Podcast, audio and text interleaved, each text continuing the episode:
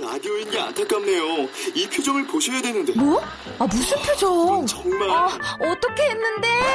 KBS 라디오 7개 채널에서 제공하는 최고급 정보들을 사진과 기사 그리고 영상으로 확인하실 수 있습니다. 읽는 라디오 KBS 라디오 홈페이지 라디오.kbs.co.kr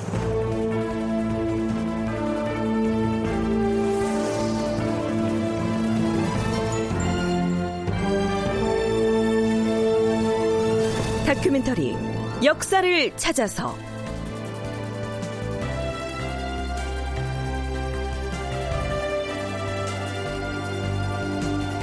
제 665편 계림군을 능지처참하다. 극본 이상락 연출 정혜진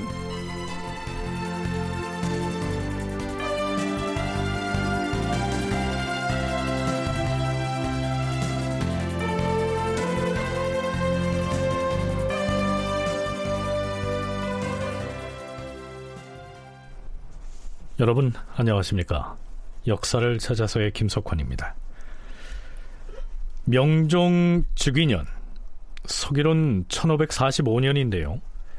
이해 9월 초에 수많은 사람들이 의군부에 잡혀 들어와서 추국을 당합니다. 대윤의 수령인 윤임이 명종을 내쫓고 자신의 조카인 계림군 이유를 왕으로 옹립하려고 계획을 세웠는데 그들의 반영 모의를 사전에 알거나 전해 들은 적이 있느냐 이걸 캐기 위해서지요. 당시 유님은 이미 사약을 받고 사망했고요. 계림군 이유는 목숨을 보전하기 위해서 도성을 빠져나가서 도주한 상태였습니다. 의군부로 잡혀와서 문초를 당한 사람들은 계림군이나 유님의 친인척은 물론 집에서 부리던 노비 또 그들의 집안을 드나들던 사람들이 망라돼 있었습니다. 그중 몇몇 사람의 공초 사례를 지난 시간 말미에 소개한 적이 있는데요. 당시의 추국은 매우 가혹하게 이루어진 모양입니다. 네가 유님의 집 여종 모린이냐? 그러하옵니다, 대감. 유님이 사특한 음모를 꾸민 일을 넌 알고 있으렸다. 사실대로 고하라. 대감, 유님나리의 양고모인 박원종의 첩이 말하기를 인종의 병세가 위중해지고 있는데 봉성군을 내세워서 왕위를 계승하는 것이 어떻겠느냐 하고 물었사옵니다. 박원종의 첩이 그렇게 묻자 유님이 무엇라 대답하였느냐? 유님나리께서는 그렇게 하면 외부 사람들이 반드시 내가 그런 계책을 세웠다고 할 것이니 대단히 불가한 일이다 라고 하였사옵니다. 또 경원대군이 아무리 어리더라도 당연히 왕으로 세워야 한다고도 했사옵니다. 유님나리는 항상 윤흥인, 윤흥이, 이덕웅 등과 함께 앉아 이야기를 나누었고 귀양 갈대를 당하여서는 그의 아비 윤여필의 집에서 머물며 지체를 하자 그의 계부인 윤여애가 사람을 시켜 빨리 떠나지 아니하면 안 된다. 첩을 보고 싶으면 데리고 가라 라고 하였사옵니다. 그래서 첩이 따라갔느냐? 뒤따라가려고 나섰는데 유님나리가 이미 사약을 받았다는 소식을 듣고 그만 두었사옵니다. 그것으로 끝이라는 말이냐? 그렇사옵니다. 더 아는 것이 없사옵니다. 아니 되겠다. 유님의 여종인 모린에 대한 추국을 담당한 사람은 원로 대신인 홍원필이었는데요. 그는 모린에 대한 추국을 멈추고 어전으로 달려갑니다. 전하, 모린에 공초한 내용을 보니 앞에 안세우가 공초한 것과 일치하지 않사옵니다. 형추하게 윤허해 주시옵소서. 아란 대로 하세요. 모린에게 태형이 가해집니다. 음?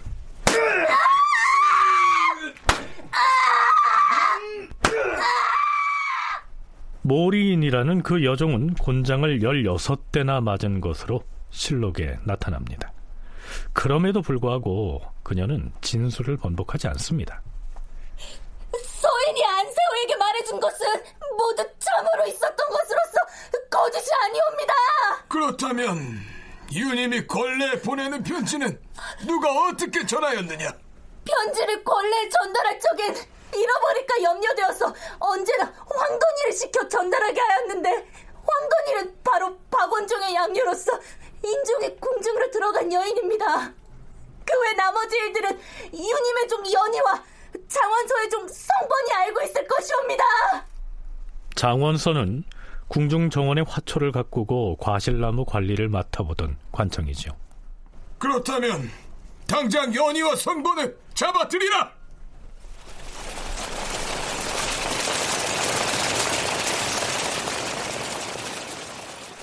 이런 식입니다. 한 사람을 멈춰하고 나면 그의 입에서 거론되는 사람들이 줄줄이 잡혀 들어옵니다. 국사편찬위원회 김영도 편사 연구관의 얘기 들어보시죠. 편지 사건 이후에 9월 5일부터 여러 사람들이 잡혀오기 시작하는데 처음에는 그 계림군의 주변 인물들이 잡혀와서 계림군과 유님 사이의 관계가 어땠는지를 증언하도록 강요를 받았습니다. 근데 중간에 이제 진사 안세우가 고변한 이후로는 편지를 누가 전달했는가 아, 이런 문제가 아, 관심의 초점이 되었고 그것 때문에 유님의 종이라든지 첩이라든지 주변의 인물들이 특히 이제 종이나 첩과 같이 뭐라고 할까요? 신분이 낮은 사람 그리고 정치적으로 도와줄 주변 인물이 없는 사람들이 집중적인 공격의 대상이 되었고 이 사람들 사람들의 어떤 증언을 통해서 어, 편지를 주고받았다는 것을 사실로 몰고 가려고 했던 그런 정황이 보입니다. 자, 여기에서 진사 안세우가 등장하는데요. 이 안세우의 고변이 사화를 확대하는데 크게 영향을 미칩니다. 그의 신부는 진사였는데요. 어느 날 그가 헐레벌떡 승정원에 나타납니다. 전하, 역정 유님이 계림군 이유를 추대하여 임금으로 세우려고 반역을 도모할 적에 궁중으로 편지를 전달한 종은 모린뿐이옵니다. 그런데 그 모린이 지금 신의 어미가 피접하고 있는 처소로 숨어 들어왔기에 신의 매부로 하여금 그를 감시하도록 하고서 이렇게 바로 달려와 아뢰는 것이옵니다. 만약 모린을 신문하면 유님이 반역을 모의한 진상을 할수 있을 것이옵니다. 그리고 유님의 저 목매 양과 종이, 모린의 남편 연동 등도 유님의 신복이옵니다. 지금 안세호가 거명한 자들 중에서 종이라는 여종은 본시 효해공주가 집안에서 부리던 종으로서 유님이 바로 첩으로 삼자 기첩들과 더불어 권세를 부렸다고 한다. 종이라는 여종은 글을 읽을 줄 알아서 유님에게 사랑을 받았으니 반드시 그 반역의 진상을 알 것이다. 자세히 신문하라. 그런데 이 기사 말미에 사관이 매우 혹독한 사평을 올려놓고 있습니다. 안세우가 승정원에 가서 변고를 올리자 뒤이어 유님, 유관, 유인숙 등을 매우 엄중한 죄로 처치하였다. 안세우는 키가 작고 못생긴 데다가 조급하고 경망스러워서 사람들이 모두 천하게 여겨 더불어 이야기하는 사람이 없었다. 몇 해 전에는 그의 친구가 말을 탄 채로 궐문을 지나다 안세우에게 목격되었는데 안세우는 즉시 그 친구를 가두어 나가지 못하게 하고서 직접 승정원에 나아가 그를 고발하니 듣는 사람들이 그를 비웃으면서 사람으로 여기지도 아니하였다. 이때 이르러 이와 같은 간사한 무리들이 이기, 정순붕, 임백령, 허자 등의 집에 왕래하면서 미워하던 사람들을 온갖 방법으로 모함하여 아주 작은 원한까지도 꼭 보복하려고 모두 3인의 당이라 지목하니 사람들이 모두 두려워 몸을 움츠리고 감히 편히 있지 못하였다. 여기에서 말하는 3인의 당이란 이미 반역 주도 세력으로 규정된 유님, 유관, 유인숙과 같은 패거리란 뜻입니다.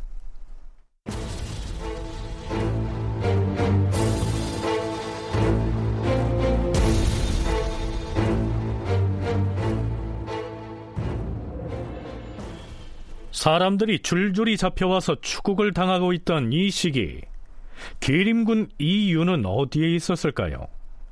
명종이 황해도 관찰사에게 특별 지시를 내립니다. 평안도는 중국의 사신과 중국으로 가는 우리 사신들이 경유하여 왕래하는 길목인데 이들을 접대하는 폐단이 이미 작지 않다. 금년에는 농사마저도 추수할 가망이 없다고 하니 되도록 힘써 구휼하여 백성들을 편안케 하라. 그리고 죄인 이유를 아직 체포하지 못하였으므로 다시 한번 하교하니 묘향산 등지를 특별히 수탐하여 기어이 체포하도록 하라. 자, 계림군 이유가 언제 잡힐 것인지는 조금 더 기다려 보기로 하고요. 을사사화를 더욱 확대해서 많은 수의 살인들이 화를 당하게 만든 장본인이 있습니다. 바로 이덕응인데요. 한국학중앙연구원 원창의 선임연구원의 얘기부터 들어보시죠. 이덕응이 잡혀가니까 죽을까봐 그 형이 어떻게 하면 내 동생 살릴 수 있겠느냐라고 하니까 다 불면 살려주겠다 해서 이제 동생 찾아가서 고집 부리지 말고 아는 대로 뭐 다 얘기해라 이렇게 해서 이제 이덕응이 모든 사실을 거짓으로 공초를 했다는 식으로 실록에서는 얘기하고 있어요. 그래서 그 이덕응이 어 제일 먼저 얘기한 것은 어, 유님이 봉성군 세워야 된다고 얘기했다. 곽순이 택현서를 얘기했다. 뭐 나식은 뭐라고 했다. 뭐 이유는 뭐라고 했다. 하면서 여기 권벌 이름까지 등장을 하게 되니까 이 사람이 굉장히 많은 사람들 이름을 여기에서 이야기를 했습니다. 자, 우선 이덕응의 진술을 얘기하기 전에 곽순이라고 하는 사람의 진술부터 살펴봐야겠습니다. 곽순. 이 사람은 홍문관 교리를 지낸 인물인데요. 대윤과 소윤의 세력 다툼이 치열해지고 소윤의 우두머리격인 윤원형의 횡포가 심해지자 벼슬을 버리고 경상도의 운문산에 들어가 있었습니다. 그런 그가 영문도 모르고 잡혀옵니다. 영의정 윤인경과 좌승지 송세형이 이 곽순에 대한 추국을 맡았는데요. 들어보시죠. 전하, 지금부터 죄인을 신문할 터이온데 평문하여 승복하지 않으면 전하께 따로 개품할 것 없이 바로 형신을 하고 그래도 승복하지 않으면 다시 가형하게 하는 것이 어떻게 싸웁니까? 하... 곽순이 범한 죄가 작지 않으니 어찌 쉽게 승복하려 하겠는가? 형편을 보아 바로 형신하라. 평이하게 질문을 해서 승복하지 않으면 바로 형장을 치고 그래도 승복을 안 하면 형을 더 높이겠다는 뜻입니다. 곽순의 공초 내용은 이렇습니다. 주상전하, 신은 문관으로서 학술은 비록 천박하고 비루하지만 젊어서부터 글을 읽었으므로 순리와 영리가 무엇인지는 대강 알고 있사옵니다. 아비가 죽으면 아들이 계승하고 형이 죽으면 아우가 물려받은 것은 고금의 공통된 도리가 아니옵니까? 주상전하께서는 적정으로서 승하하신 인종대왕의 뒤를 계승하여 즉위하셔야 한다는 것은 아무리 어리석은 사람이라도 다 아는 바이옵니다. 지난해 10월경 정순붕이 대사원으로 있을 적에 동궁에게 끝내 계승할 후사가 없게 되면은 대군이 당연히 즉위하여야 한다는 의논이 있었사옵니다. 실은 이 말을 듣고는 지극히 절실한 의논이라고 여겼는데 어찌 망령되이 이를 뒤집는 반론을 할 리가 있겠사옵니까? 어진 사람을 선택하여 즉위시켜야 한다고 했다는 말은 절대로 무리한 말이옵니다. 후사를 정하는 것은 바로 임금이 하는 것이므로 신하가 감히 의논할 것이 아니옵니다. 어찌 신이 평소에 감히 이런 의논을 하였겠사옵니까? 바로 여기에서 곽수는 자신이 어진 사람을 택해서 즉위시켜야 한다는 말을 했다는 것은 있을 수가 없는 얘기라고 항변하고 있습니다. 어진 사람, 즉 현명한 사람을 선택해서 즉위시켜야 한다 하는 이 말을 실록에서는 택현설이라고 적고 있습니다. 유림은 나이도 많고 벼슬도 높은 무반이라서 서로 알지 못하였고 다만 조정의 반열 사이에서 남들이 혹 그를 가리키면 그가 유님인 줄만 알았사옵니다. 이덕응은 신이 대간으로 있을 적에 그가 승정원의 주서가 되었으므로 그저 얼굴을 보았을 뿐이옵니다. 사정이 이러한데 신이 어찌 감히 그런 사악한 의논을 말했겠사옵니까? 신에게 형신을 가하더라도 달리 할 말이 없사옵니다. 자, 곽순의 항변은 매우 단호합니다. 그렇다면 실제로 인종의 병이 깊어서 숨을 거두려 했던 그 시기 경원대군을 제치고 계림군 혹은 봉성군을 왕으로 세우려는 그런 움직임이 있기는 있었을까요?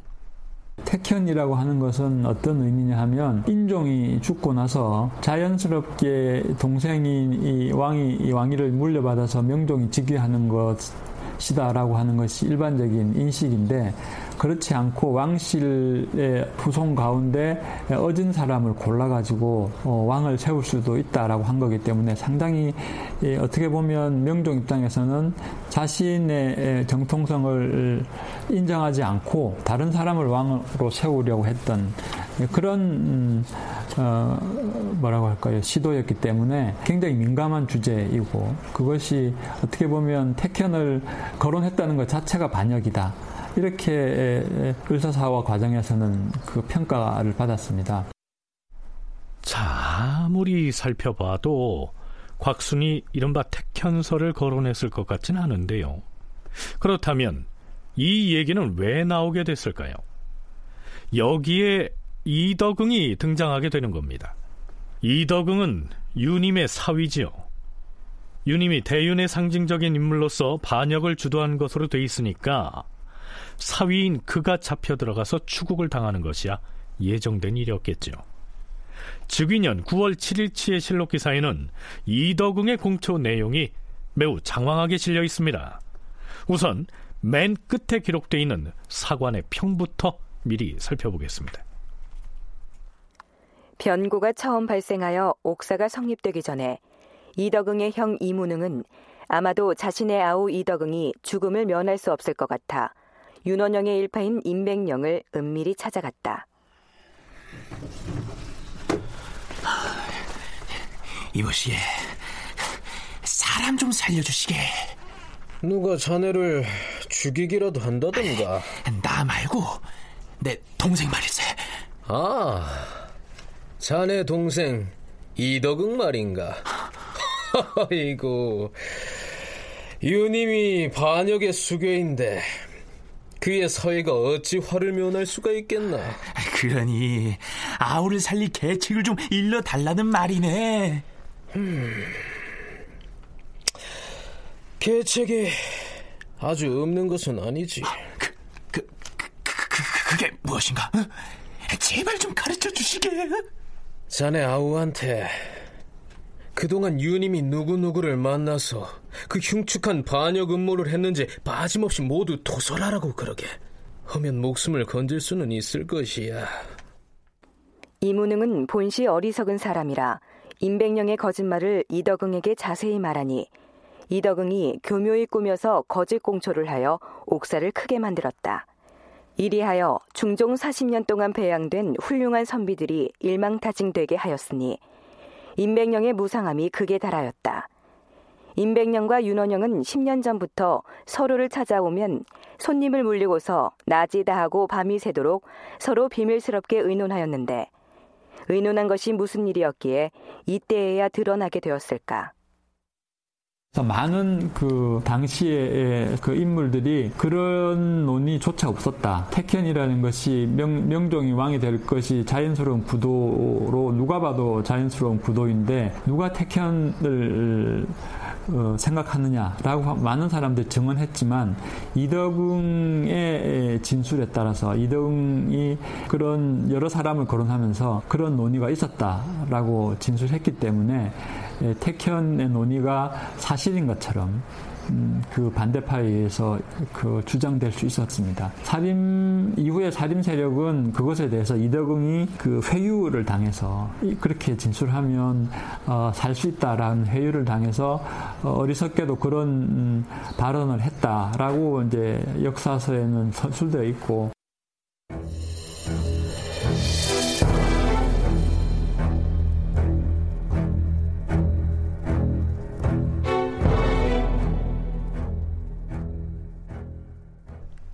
자, 그럼 이덕응이 자신의 목숨을 구하기 위해서 어떤 말들을 꾸며내는지 살펴보시죠. 유님의 흉모에 대하여 내가 알고 있는 것들을 모조리 털어놓으라. 인종의 병세가 위중하실 적에 봉성군을 권례로 들여보내 주상의 좌우에서 모시게 하다가 만약 승하시면 바로 왕위를 물려받도록 하려는 계획이었습니다. 음, 그렇다면 그런 흉악한 음모를 유님이 누구와 의논하였느냐? 유관 등이 함께 의논했사옵니다. 그 진상을 상세히 고하라. 예. 지난 5, 6년 전쯤에 유님이 일찍이 유관은 조급하고 독살스러운 사람이니 이 사람이 뜻을 얻으면 틀림없이 내 몸을 칼로 토막내 버리려고 할 것이다. 라고 말할 정도로 사이가 좋지 않았사옵니다. 그런데 어찌 함께 모의를 했다고 하는 것이냐? 동궁에 화재가 나자 유관이 나서서 이번 화재가 일어난 것은 윤월로가 의심스럽다라고 이임에게 눈물을 흘리며 말하였사옵니다. 그러자 그때 윤월로가 유님의 집에 와서 말하기를 이미 올린 상소에 불꽃이 활활 치솟은 뒤에야 보고를 받았다라고 되어 있으니 이는 유관이 이임을 사주하여 내가 한 짓으로 덮어 씌우려 한 것이다. 어찌 이러한 일이 있을 수 있겠는가? 윤월로가 이렇게 불평하여 싸웁니다. 그 뒤에 유관이 평양 감사가 되자 조정에서 서로 상소를 하여서 임명 정지를 주창하였는데 그 일 때문에 유관이 섭섭하게 여기는 기색이 있었사옵니다. 그러자 유님이 두세 차례 찾아가 그를 위로하면서부터 두 사람이 결탁을 하여 흉모를 꾸민 것이옵니다. 자, 이덕응의 공초는 매우 상세해서 이 공초를 영모 사건에 이용하려는 쪽을 대단히 만족시킬 만했습니다. 또 한 사람 유인숙도 거론하는데요. 그 내용은 이렇습니다. 유인숙은 문관으로서 외직에 있고 유님은 무인인 까닭으로 평소에 서로 모르고 지냈는데 유인숙이 복직된 뒤에 유님의 삼촌 조카 전성정과 혼인을 하고자 하였으나 전성정이 달갑게 여기지 않자 유님이 전성정을 권유하여 그 혼인을 성취시켰으므로 이 뒤부터 서로 친밀하게 되었사옵니다. 유인숙이 유님의 집에 오면 침방으로 들어가 앉아 서로 은근하게 이야기하곤 하였사옵니다. 그리하여 세 사람이 결탁한 것이옵니다. 자, 세 주역들에 대해서 반역을 모의한 과정을 자세하게 고한 다음 이제는 권벌인이 유인숙의 아들 유희민 등을 영모의 가담자로 줄줄이 거론하고 나서 택현설을 처음 거론한 사람으로 곽순을 지목했던 것이죠. 그런데요, 김영두 연구관은 이 택현설이 전혀 논의되지도 않았는데 거짓으로 꾸몄다는 데 대해서 이런 의견을 피력합니다. 유님의 입장에서 명종이 왕이 되면 대윤 소윤의 어떤 정치적인 투쟁의 결과 자신들의 세력이 탄압받을 것이 분명하기 때문에 어떻게든 회피할 방안에 대해서 논의하지 않았다라고 보는 건 더 이상한 것 같고요. 논의는 했지만 그것이 뭐 겉으로 언명을 하지 않았다라든지 시도가 실질적으로 어, 어, 그 추진되지 않았다라든지 그런 식의 이야기는 할 수 있겠지만 전혀 논의되지 않았다라고 보기는 어렵지 않을까라는 측면도 있습니다. 그래서 이덕응이 회유를 당한 것인지 아니면 몇몇 그런 논의를 얘기했는데 예, 그것이 부풀려져서 을사사화의 예, 그 어떤 중요한 그 계기가 그 자료로 사용되었는지 그런 부분은 여러 가지 가능성을 가지고 얘기해야 될 것 같은데 제가 생각할 때는 전혀 어, 논의하지 않았다라고 보기보다는 유님 등 대윤 세력 내부에서 명종 말고 다른 후계자를 선택해야 되는 게 아니냐 이런 모종의 논의는 있었을 거란 얘기입니다. 그런데요 원창의 연구원의 견해는 좀 다릅니다. 왕위를 결정할 수 없을 때 왕위 계승자 후보군이 여럿 있을 때 아니면은 특정한 인물을 왕으로 세워야 되는데 명분으로 제공되는 그 설이 바로 뭐냐면 택현설이라는 거예요. 현자를 택해야 된다. 이거는 조선 정기 태종을 왕위에 세울 때도 택현설을 어, 얘기를 했거든요. 택현설을 얘기하려면 왕이 계승하려고 하는 사람이 하자가 있어야만 태켄설이 나오는 거예요. 근데 지금은 이 권순이 공초에서 너무 경원대군이 왕이 오르는 게 당연한데 어떻게 태켄설을 운운하겠느냐 하는 것이 바로 그런 얘기입니다. 그래서 전혀 태켄설이 나올 수 있는 형편이 아닌데 이런 이야기들을 하고 있기 때문에 이 을사사를 우리가 의심의 눈초리로 쳐다볼 수밖에 없습니다. 인종 사후에 명종이 즉위하게 되는 것은 너무도 당연했으므로 택현설이 제기될 사정은 절대로 아니었다. 이런 얘기죠. 명종 때 훈척 정치의 연구의 저자인 한춘수는 해당 저서에서 이렇게 적고 있습니다. 흉측한 모의와 비밀스러운 계획으로 표현되는 이 택현설은 실로 윤원형과 훈구파가 정권 장악과 살림 세력의 제거를 위해서 오래전부터 치밀하게 모의해온 결과였다. 즉, 소윤과 훈구들이 택현의 문제를 이덕응으로 하여금 거짓으로 공초하게 함으로써 살림 세력을 제거하는 을사사화의 정당성과 명분을 구축하였던 것이다. 자, 그렇다면 택현설을 꾸며내서 목숨을 보존하고자 했던 이덕응은 어떻게 됐을까요? 이휘와 이덕응에게는 능지처사의 형을 내리시옵소서. 또한 계린군 이유의 세 아들과 유님의 아들 윤흥래, 유님의 첩의 자식인 금윤, 유인숙의 아들 유희민 등은 교수형에 처하게 하시옵소서. 모두 당일의 사형을 집행하게 싸우며 여산의 귀양가 있는 유님의 아들 윤흥인과 유관의 양자로서 충청도 천안에 수감 중인 유광찬 역시 연자하여 교수형에 처하겠사옵니다. 의금부의 낭청을 당일로 파견하여 각각 수감된 고을에서 사형을 집행하시오. 예, 전하. 다만 계린군 이유의 아들 이회는 녹음 받았지만 나이가 차지 않았기 때문에 형신을 면하게 되었사오나 이번에 연좌시켜 사형에 처할 것인지에 대해 감히 여쭈어봅니다. 유희민은 모의에 참여하였다는 것으로 형신을 하였사옵니다. 그러나 연자도 당연히 교형에 처해야 하므로 그리 집행하겠사옵니다. 이회는 아직 16세가 되지 못하였으니 율에 의하여 사형을 면제하고 나머지는 다 아른대로 하시오. 이덕응 역시 자신의 고변으로 희생당하게 된 여러 사람들과 함께 능지처사라는 극형을 받게 된 겁니다. 이덕응과 관련된 사관의 논평은 아주 혹독합니다. 몽둥이를 맞아 죽는 것이나 칼을 맞아 죽는 것이나 마찬가지이나 형장에서 맞아 죽는 것이 그래도 극형에 참혹한 것보다 나았을 것이다. 그런데도 장형에서 벗어나려고 한 것은 무엇 때문인가? 이는 형장을 맞지 않으면 죽지 않을 것으로 생각해서인가? 그의 말이 참혹하고 그의 뜻이 불쌍하여 보고 들은 사람들이 눈물을 감추지 않은 이가 없었다.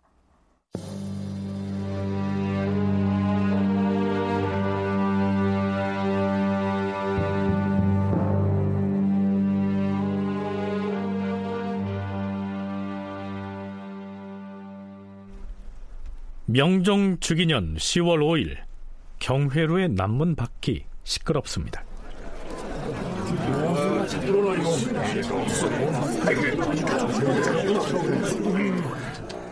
영중 추부사 홍원필, 영의정 윤인경, 우의정 이기, 좌찬성 이연저, 호조판서 심연원, 이조참판 신거관, 대사원 최보환, 대사관 나세찬, 좌승지 송세영, 예빈시 이기, 홍문광 교리 이수경 등이 경회로 남문 밖에 모였다.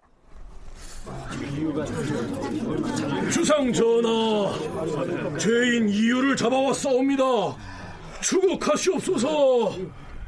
드디어 도피 중이던 계림군 이유가 잡혀온 겁니다. 하, 네가 이미 큰 죄를 지어서 사세가 면할 수 없는 지경이 되었는데 대체 무슨 까닭으로 도망을 쳤는가? 신이 지난 8월 22일 조정에 일이 있다는 소식을 듣고 유님의 집에 갔으나 유님은 보지 못하고 이덕응을 만났사옵니다. 무슨 일인가 하고 물었으나 나도 알지 못한다 하고 답하였사옵니다. 앉아서 이야기를 나누고자 했으나 이덕응이 나가줄 것을 요청하여 신은 집으로 돌아왔사옵니다. 신이 소시적에 운명을 점쳐보았사온데 수명이 길지 않으므로 산속에 들어가야 된다고 하였사옵니다.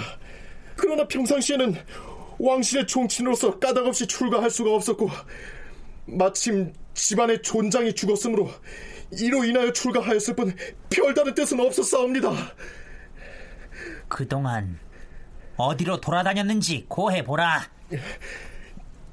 8월 23일에는 양주에 있는 고령사에 가서 승로 경원을 만나보려 하였는데 경원이 그때 그 옆 금강암에 가 있었으므로 즉시 사람을 시켜 그를 불러왔사옵니다. 그 길로 양주 장수원 시골집으로 데리고 돌아와 이틀 동안 머물다가 성박 남산 길색을 따라 양화대 강정으로 돌아왔사옵니다. 그대로 머물러 있으면서 여기저기서 들려오는 얘기들을 보고 들었지만 신은 본시 죄가 없어서 조정에서 신을 추포하지 않을 것으로 알고서 배를 타고 내려가 황해도 배천 땅에 정박하고 유숙하여 싸웁니다. 하... 정령 출가를 하려고 산에 들어갔다는 것인가? 그렇사옵니다, 전하. 그 뒤 10여일 만에 함경도 안병 땅 이용의 집으로 갔사옵니다. 여기에서 황용산 용연에 있는 초막에 들어갔는데 암자가 너무 퇴락하여 형편상 거주할 수가 없어서 그 밑에다 나무를 엮어 우물 만들어 놓고 머리를 깎고 살았사옵니다. 그 밖에도 여러 군데를 떠돌며 유숙하여 싸우나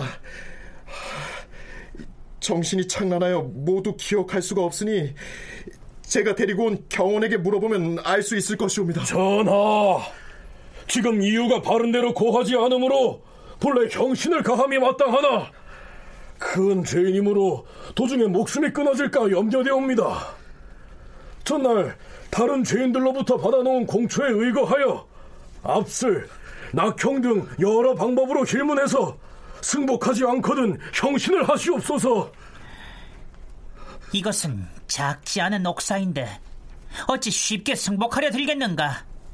이덕음 등으로부터 받아놓은 초사에 의거하여 엄히 추문하고 그 나머지 사람들은 자연히 정하여진 죄가 있을 것이니 의금으로 하여금 추문하게 하되 경원 등에게는 이유가 도망치게 된 사연과 그동안 어디 어디를 지나왔는지 일일이 추문하라. 앞에서 앞슬이란 말이 나왔습니다. 이런 형벌이죠. 죄인을 기둥에 묶어 무릎을 꿇게 하고 꿀린 무릎 아래에도 사금파리 등을 깔아 무릎 위에 앞슬기를 놓고 누르거나 무거운 돌을 얹어 고통을 주어서 죄상을 실토하게 하였다. 조선 초기부터 행하여지다가 1725년 영조 1년에 폐지되었다. 네, 그 다음에 낙형은 불에 달군 쇠붙이로 사람의 피부를 지지는 형벌입니다.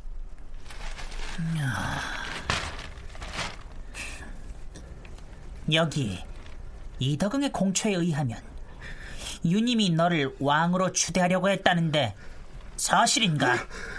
유님이 비록 신을 추대하고자 했다 해도 조정에서 어찌 유님을 따르려 했겠사옵니까? 그럴 리가 만무하옵니다. 어허, 무엄하게 주상 전하께 거짓을 고하려는가? 저자에게 압수를 가하라. 예.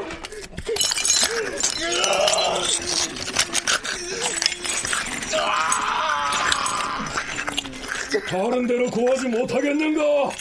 신은 거짓을만 하고 있지 않사옵니다. 아니 되겠다. 압수를 가하여도 승복을 하지 않으니 낙형을 가하라. 예. 아, 아, 말하겠어. 사실대로 구하겠사오냐 전하. 신이 진행사로서 희릉에 간 적이 있어온데 그곳에서 잠봉 나식을 만난 적이 있어옵니다. 필영은 중종의 첫 번째 계비인 장경황후 윤 씨의 무덤을 말합니다. 나식이 뭐라 말하였는가? 나식이 말하기를 들리는 바에 따르면 유님이 인종에게 계달하여서 너를 세워서 임금을 삼겠다고 한다는데 너는 들었는가라고 했사옵니다. 하기에 신이 나는 듣지 못하였다. 너는 어디에서 들었는가 하고 되묻자 윤월로에게서 들었다라고 하였사옵니다. 신이 하도 놀라워서 너는 윤월로에게 뭐라고 대답했는가 하니 나시기 계림군은 종실의 막내인데다 나이가 많다. 주상께서 승하하고 나면 계림군은 여생에 얼마 안 남게 되어서 사람들도 신하 노릇을 하지 않을 것이다 라고 말했다기에 신이 어떻게 하여야 되겠는가 스스로 전하께 구하고 사실이 아님을 밝히고 싶다 라고 했더니 나시게 저절로 없어질 헛소문인데 무엇 꼭 그럴 필요가 있겠는가라고 하였사옵니다. 자, 낙형 등 모진 고문을 가했기 때문인지 계림군 이유는 유님과 주고받았다는 얘기도 술술 풀어놓습니다. 그가 전라도에 있는 온천으로 가기 전에 유님에게 인사차 갔는데요. 유님이 이 말을 찌푸리면서 이렇게 물었다는 거죠. 너는 무슨 병이 있어서 온천에 가려고 하느냐? 숙부님, 제가 본래 풍병을 앓고 있기도 하고 또한 목욕을 한 다음에 그 길로 광주에 있는 처조모도 찾아뵐 생각입니다. 내가 너를 세워서 임금을 삼고자 한다는 말이 벌써 전파되었는데 이런 뒤숭숭한 시기에 네가 무슨 마음으로 외방으로 나가려 하느냐? 만약 그런 말을 들었다면 제가 어찌 감히 멀리 외방에 가겠습니까? 이런 말이 벌써 전파되었다니 저는 차라리 머리를 깎고 중이 되고 싶습니다. 아니면 전하께 사실대로 고해서 오해를 풀겠습니다. 주상께서 묻지 않은 일을 네가 어찌 스스로 고할 수 있겠으며 지위가 높은 종친이 까닭 없이 중이 된다면 바깥 사람들이 듣고 반드시 이상하게 여길 것이다. 이런 말은 오래되면 저절로 사라지게 될 것이야. 그리고 윤원영은 유식한 인사이고 윤월로는 그 형제 가운데서 또한 특별한 사람인데 이 사람들이 뜻을 얻는다면 다른 사람뿐만 아니라 우리 친족은 시가 마를 것이다. 계림군 이유는 또 한 번 고문을 당하자 이런 말도 털어놓습니다. 유님은 평상시에 윤월로가 뜻을 얻을까 두려워해서 인종께 계달하여 신과 봉성군 중에서 임금을 삼고자 하였는데 그 이유를 알아보면 봉성군은 친왕자인데다 인품이 또한 훌륭해서이고 신은 유님의 삼촌 조카에서 그렇다고 하였사옵니다. 유님은 유관 유인숙 등과 함께 권세를 잡은 재상이므로 조정과 함께 의논하여 지금의 주상 전하를 상황으로 봉하고 신과 봉성군 중에서 왕을 세우려고 흉악한 영모를 꾸며서 종사를 이대롭게 하였사옵니다. 자, 윤원영 등은 계림군에게 이미 들을 말을 다 들은 셈이지요. 드디어 추국을 담당했던 대신들도 신문을 끝냅니다. 주상 전하, 이유가 이미 모든 죄를 승복하였으니 이제 형을 조율하는 것이 어떻겠사옵니까? 그리하시오. 이날 밤에 계림군 이유를 궁기시 앞에서 능지처참하여 사흘 동안 효수하고 이어서 손과 발을 잘라 사방에 전하여 구경시켰다. 계림군은 이렇게 비참한 최후를 맞이하고 봉성군은 나이가 어리다 해서 유배형에 처해집니다. 그렇다면 대체 이들은 왜 죽어야 했을까요? 원창의, 김영두 두 전공학자의 얘기 차례로 들어보시겠습니다. 종친으로 태어난 게 죄죠. 왕위가 불안한 시기에 태어난 종친이기 때문에 희생된 거예요. 안정된 시기에 종친들은 그런 일이 없는데 왕의 자리가 불안할 시기에 종친 중에서 똑똑한 종친이라던가 활동이 많은 종친들은 이런 일들을 종종 당합니다. 조선 후기에도 엄청나게 많은 종친들이 자기는 왕을 하겠다고 생각한 적도 없고 정치하겠다고 생각한 적 없지만 죽임을 당하고 일족이 몰살을 당하거든요. 그래서 이거는 종친이기 때문에 겪는 비운이라고밖에는 설명할 수 없습니다. 왕조시대의 왕자의 지위라는 것이 상당히 위험한 지위이기는 하죠. 그 전국의 운영에 따라서 혹은 적통인 왕자가 뭐 사고를 당한다거나 병에 걸려 죽는다거나 했을 때 뭐 왕이 될 가능성도 있고 어, 모반이 있었을 때 뭐 연루될 가능성도 있고 그래서 상당히 위험한 자리라고는 할 수 있는데요. 근데 굳이 봉성군이나 계림군이 그 대상이 된 것은 어, 좀 생각해 볼 여지는 있는 것 같습니다. 왜냐하면 여러 왕자 중에서 왜 굳이 사람들이 거론이 됐는가 하는 것 생각해 보면 계림군 같은 경우는 좀 보다 더 뚜렷한데요. 어, 유님과 가까운 인척이었기 때문에 모계 쪽으로 어, 그렇기 때문에 대상이 되었던 것 같고요. 자 그렇다면 이제 계림군과 봉성군이 사라졌습니다. 그러니 더 이상의 희생자는 나오지 않게 될까요?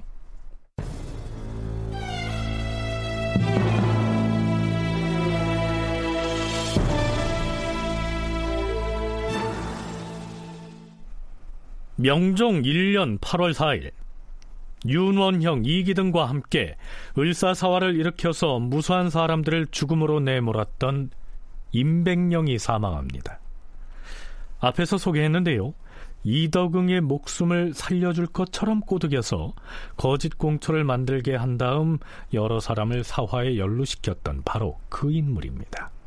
그런데 이날 의정부 정승들과 육조의 판서들이 빈청에 모여서는 조금 엉뚱한 얘기들을 나눕니다. 이날은 대비인 문정왕후도 나와서 발을 들이우고 직접 청정을 합니다. 요사이 임백령의 집에서 초상을 치르는 날에 유님의 생질인 전송정의 여종이 빈소에 무단으로 출입을 함으로 쫓아보내면 다시 찾아와서 비방하는 말을 마구 하였다 하옵니다. 그뿐만이 아니옵니다. 임백령이 하사받은 집 북쪽의 하천 쪽에 방천목이 꽂혀 있었는데 그 이웃에 사는 양록정의 집안 사람이 모조리 뽑아버렸다고 하옵니다. 지금 양록정은 살았는지 죽었는지 알 수 없으나 일찍이 유님의 신복이었던 자이옵니다. 죄인들은 이미 대죄를 받았지만 인심이 흉해져서 대역죄가 얼마나 중한 것임을 알지 못하고 감히 이와 같이 방자하게 굴고 있사옵니다. 자, 이게 무슨 얘기냐 하면요. 윤원형 등과 함께 사화를 일으킨 공으로 임백령은 공신에 책봉되면서 집 한 채를 하사받습니다. 그 집은 바로 예전에 유님이 살던 집이었던 것이죠. 그래서 화가 난 유님의 종들과 신복이 초상집에 가서는 행패를 부리고 냇물이 넘치는 것을 막기 위해서 박아놓은 방천목들을 마구 뽑아버렸다는 얘기입니다. 자, 드디어 문정왕후가 입을 엽니다.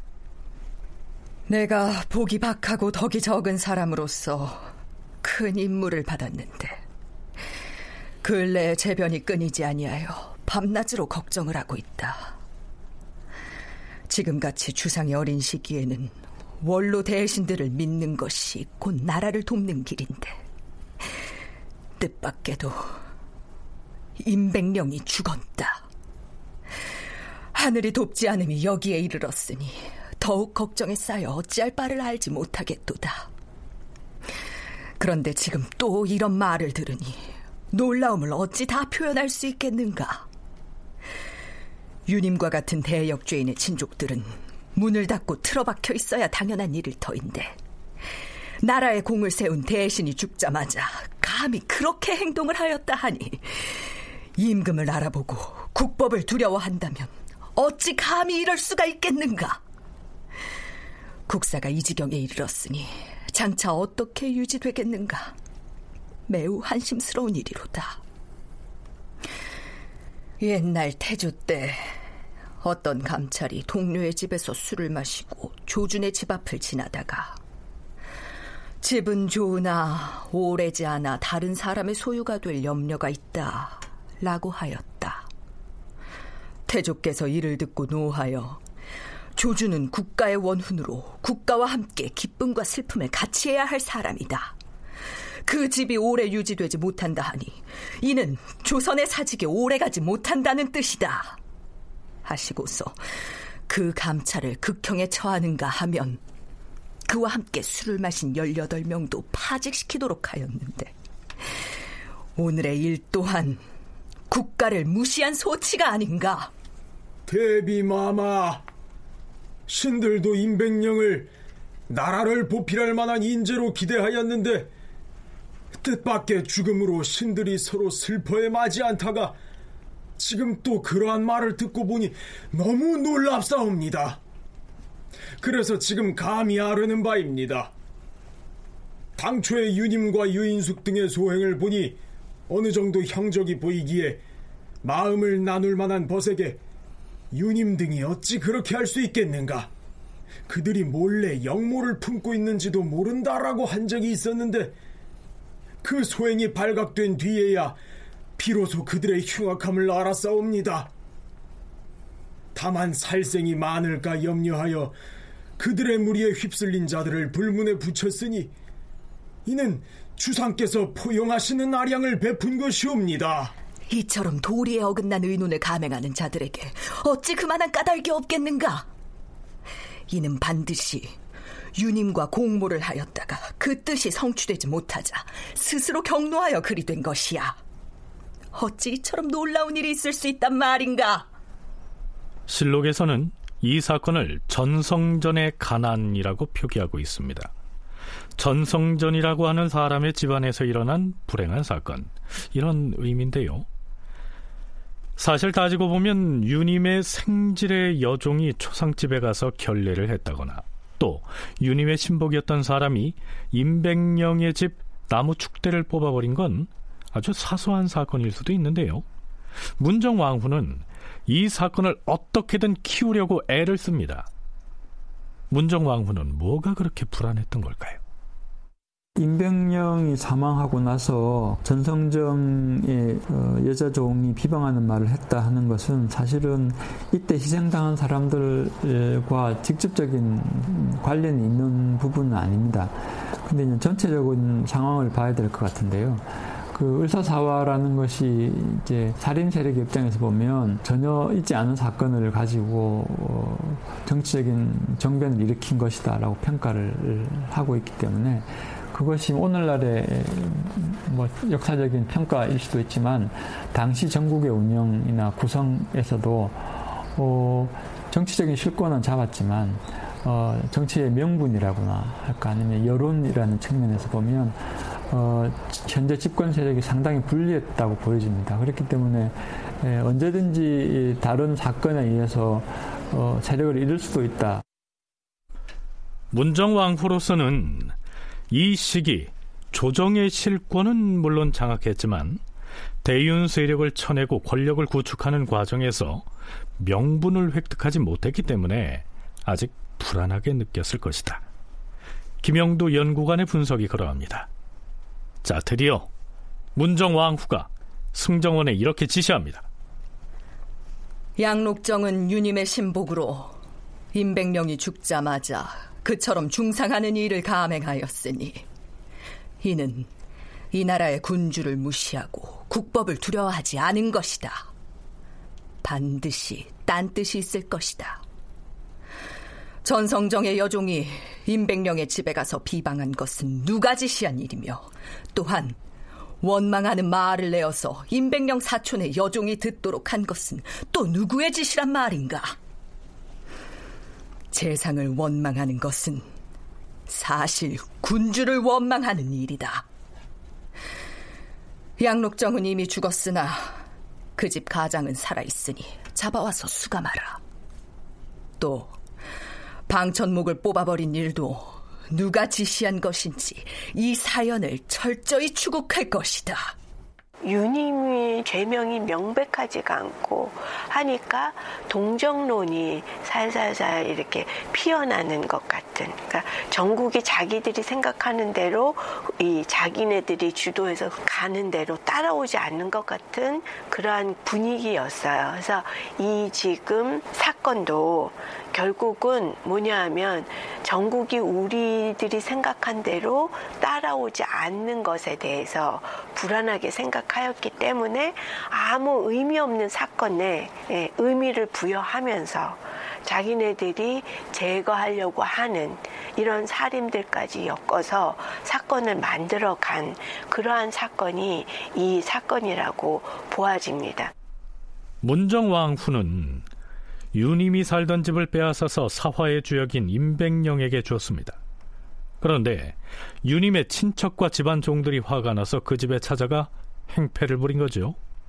그런데 민심은 오히려 이 유님 일가를 동정하는 쪽으로 흘러간다? 이것은 문정왕후로서는 화가 날 만도 한 일이었습니다.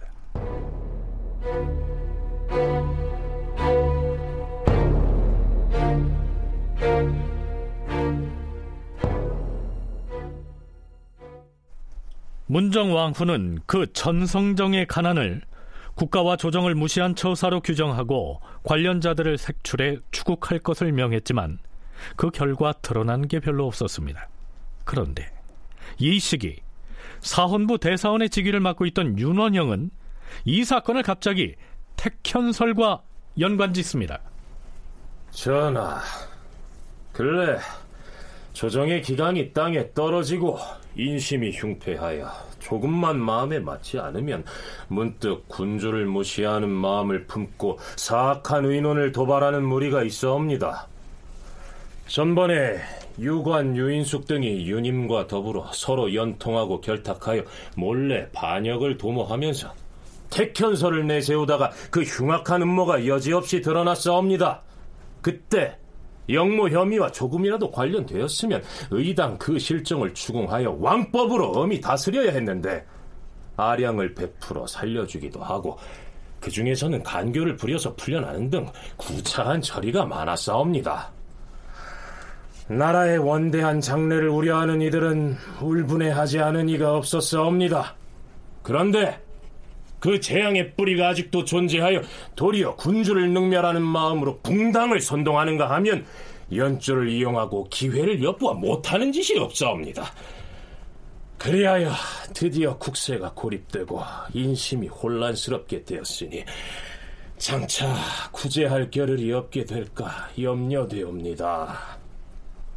자, 윤원영의 입에서 파직이나 삭탈관직 그리고 유배형에 그쳤던 사람들의 이름이 줄줄이 나옵니다. 형벌이 약하다. 그러니 그들에게 죄를 추가해서 중벌에 처해야 한다는 얘기죠. 아무래도 좀 심상치 않지요? 다큐멘터리 역사를 찾아서 다음 주 이 시간에 계속하겠습니다.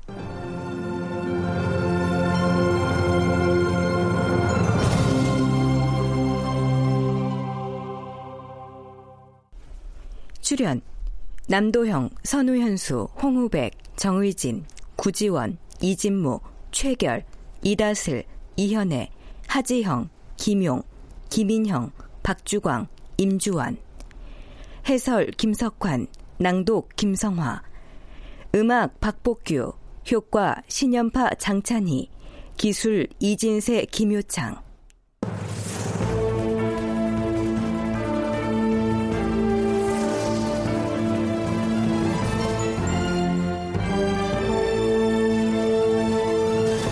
다큐멘터리 역사를 찾아서 제 665편 계림군을 능지처참하다 이상락극본 정혜진 연출로 보내드렸습니다.